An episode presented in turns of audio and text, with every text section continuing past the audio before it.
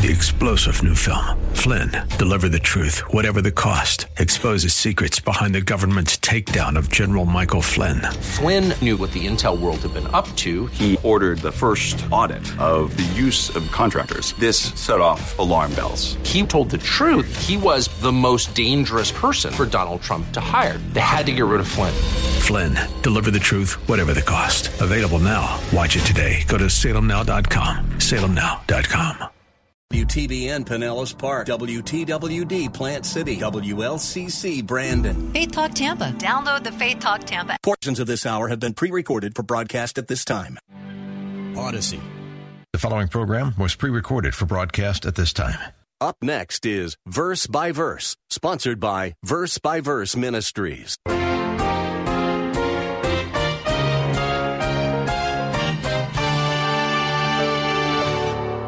Where have you been gifted?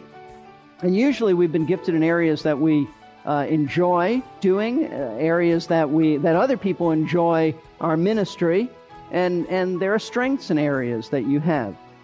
That's what you ought to concentrate on. So know where God has called you to minister and where He has equipped you and gifted you to minister, and then focus on doing those things and don't do everything. You can't do that and do it well. Sometimes it seems to me that there are only two kinds of people in the church those who say no too often and those who say yes too often. If you're like me, then we should both pay attention today. Hello, this is Peter Silseth. I'd like to welcome you to Verse by Verse with pastor teacher Steve Kreloff. Pastor Steve's 26 plus years of expository or verse by verse teaching have grown to include these daily Bible classes of the air while he continues serving at Lakeside Community Chapel in Clearwater, Florida, we at Verse by Verse Ministries have the pleasure of making his messages available to you through this great radio station.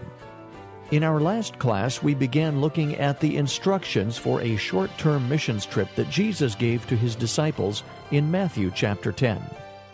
One of the things he stressed was that they should remain focused on the task he gave them and not go to areas that he didn't assign to them. Good advice for us, too. Let's let Pastor Steve begin our lesson.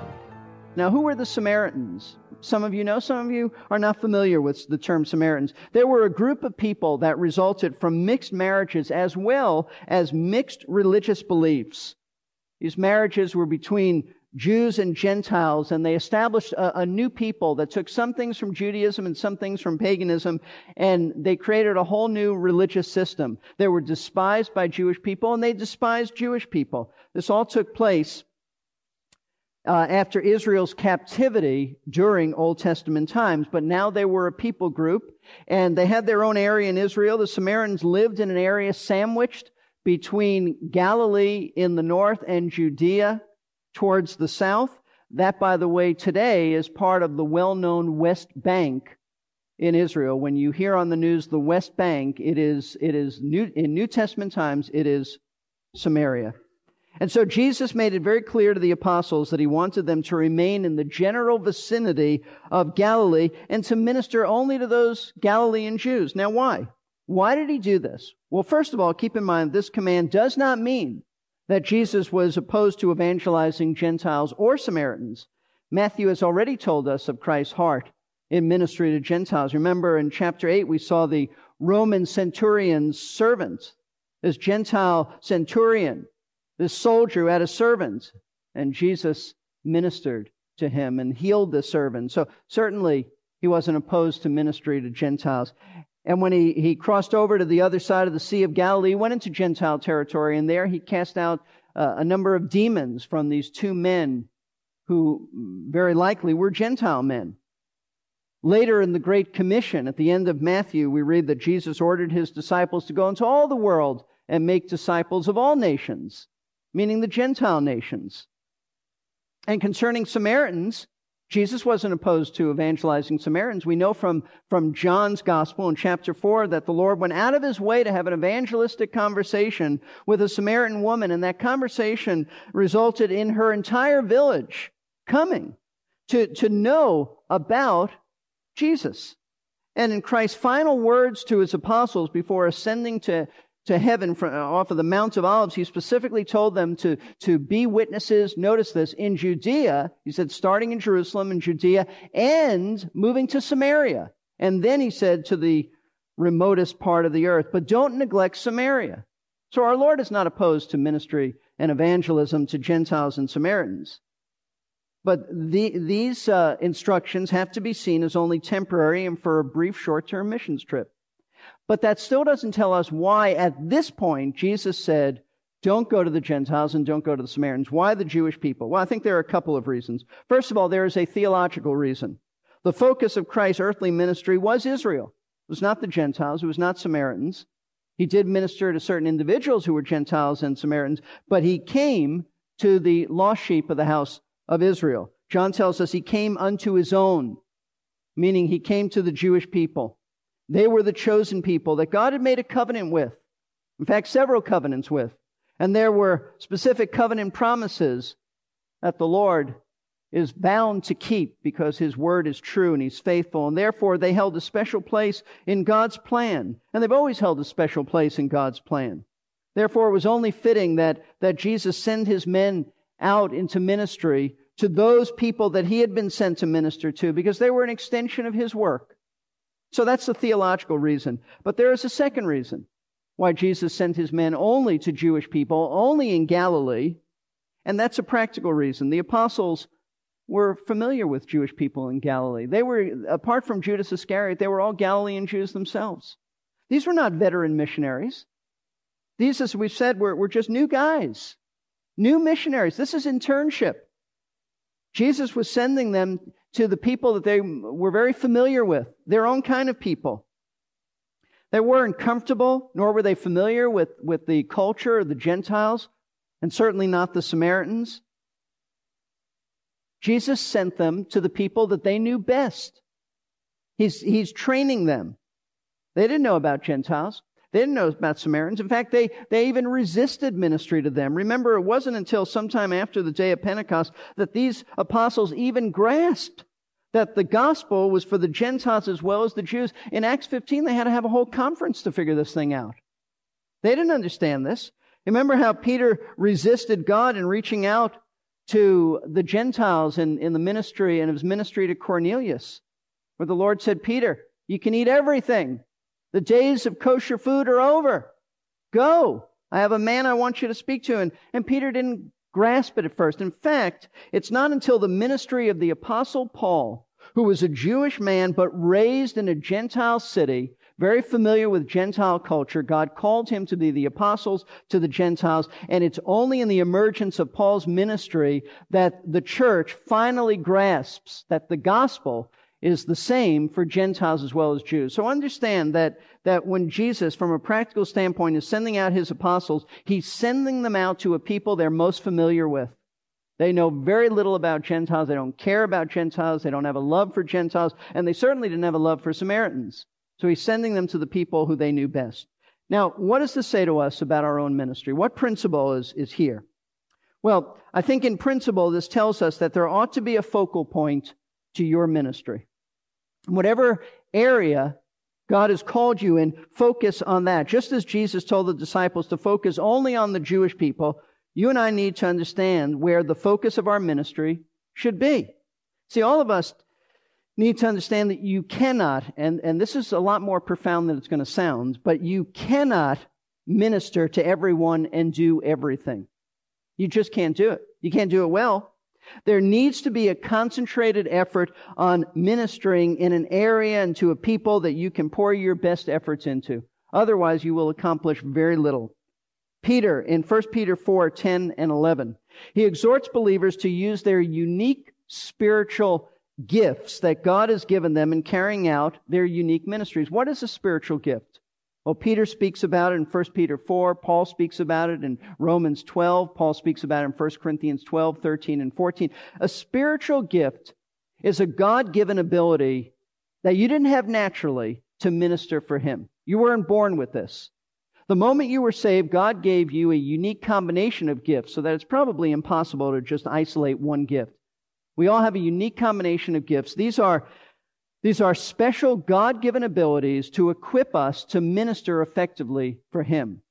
And Peter is telling us, and I'll just paraphrase what he says in 1 Peter 4, 10, 11. If you have a speaking gift, then use that for God's glory. Then use it. Concentrate. Focus on that. If you have a serving type gift, then use it for God's glory.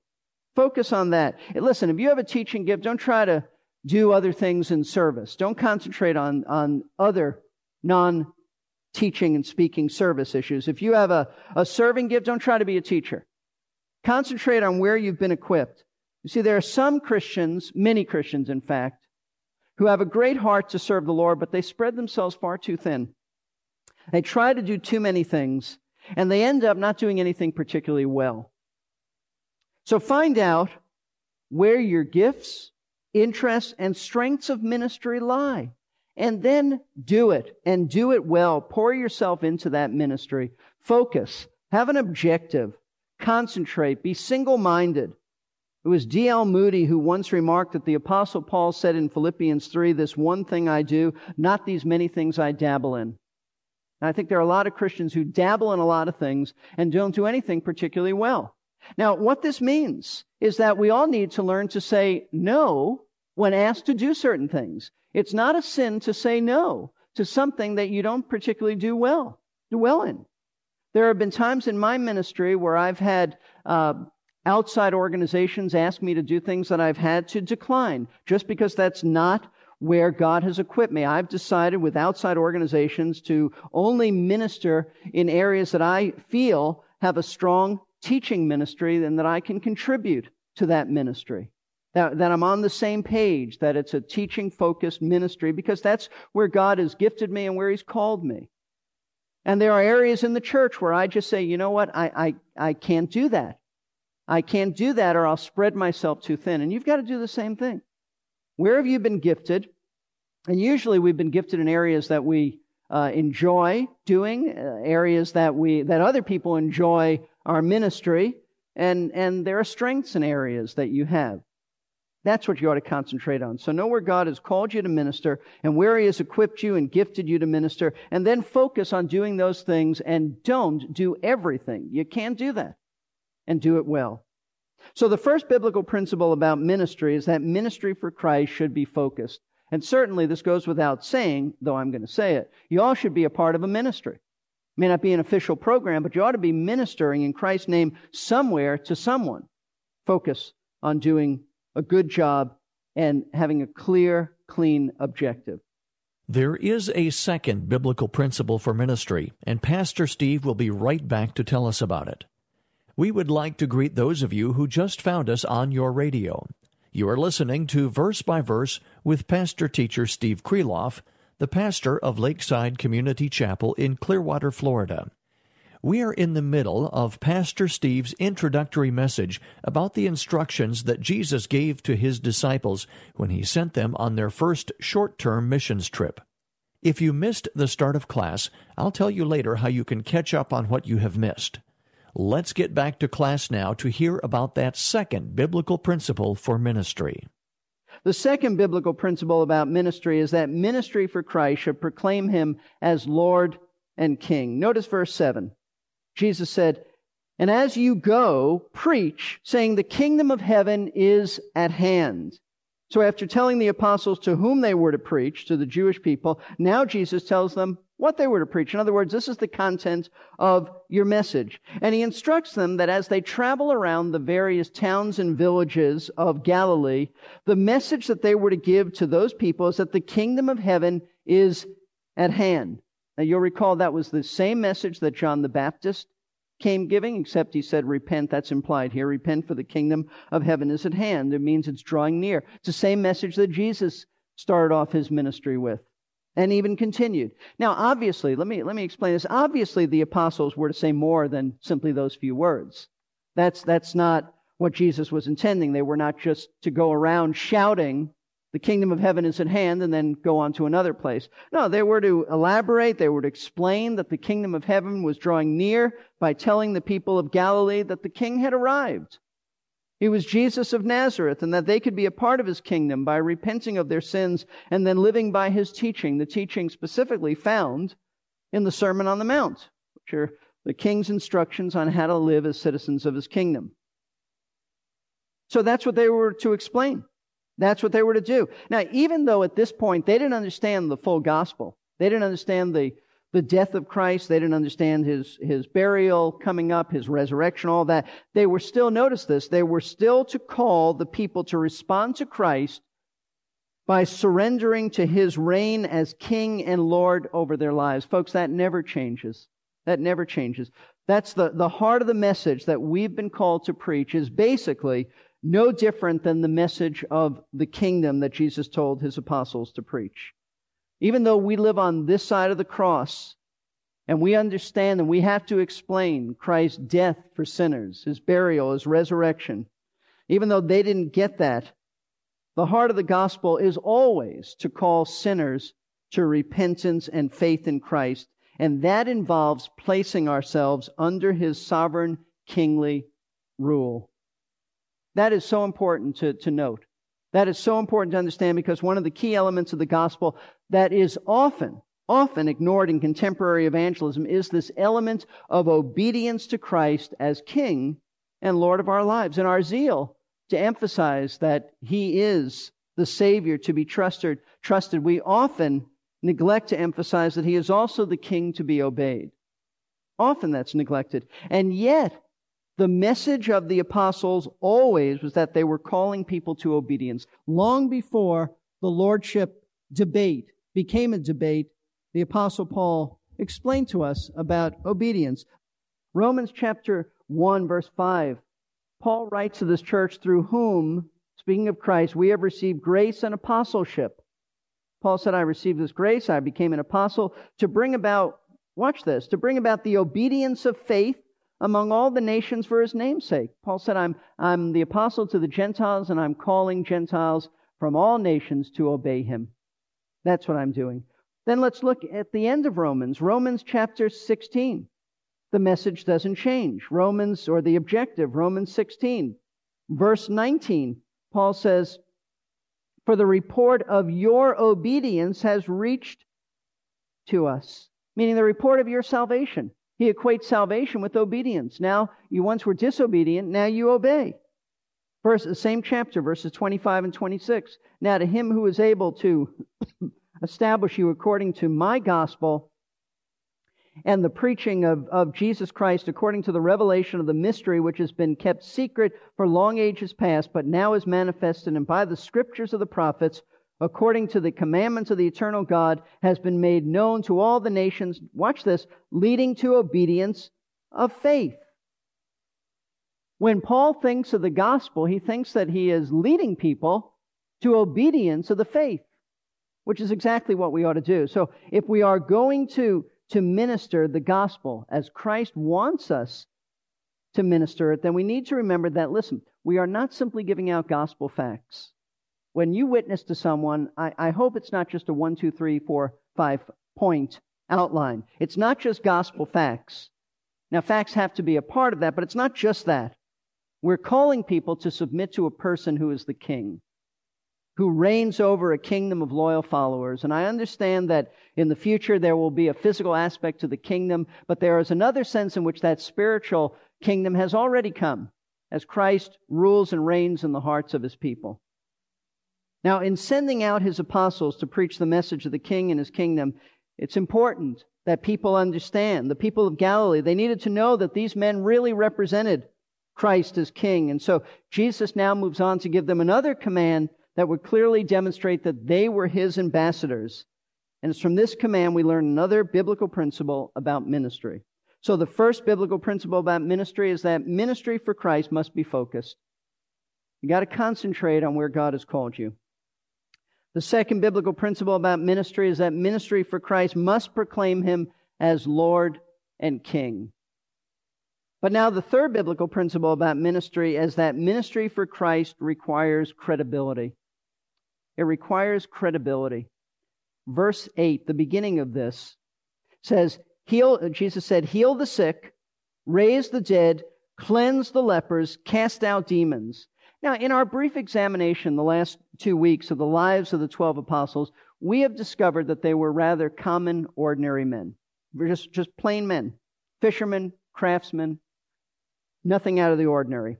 None of them were trained theologians. None of them had formal rabbinical schooling. So why would the Jewish people of Galilee listen to them? At least Jesus was, was noted as a rabbi. But why listen to these men? Why, why would you listen to your, to the local fishermen coming and the local craftsmen coming to tell you about, about the king? The reason is because Jesus had sovereignly chosen these men to be his official representatives. And the way that they would prove that they were his spokesmen was by performing miraculous miracles, miraculous signs that pointed back to Christ.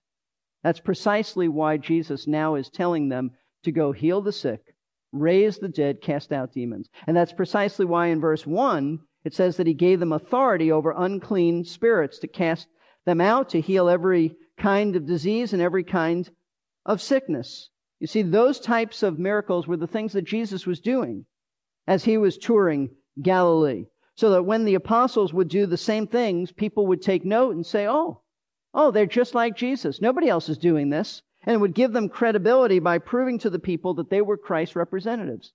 They spoke like Christ, they gave the same message as Christ, and now they did the same miracles as Christ.